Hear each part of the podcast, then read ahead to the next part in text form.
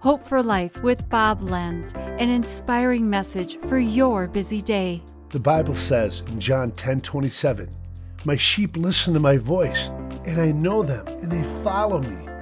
Oh God, to hear your voice, not the echo of my own nature, not my desires, not me creating you in my own image, but to be in a place where I learn, not from my own understanding, temperament, or personality, my way but to have ears so in tune with you, your will, your voice.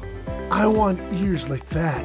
I want to be so in the zone to be tuned in, clear, uninterrupted, no static. Guide me, lead me, control my future.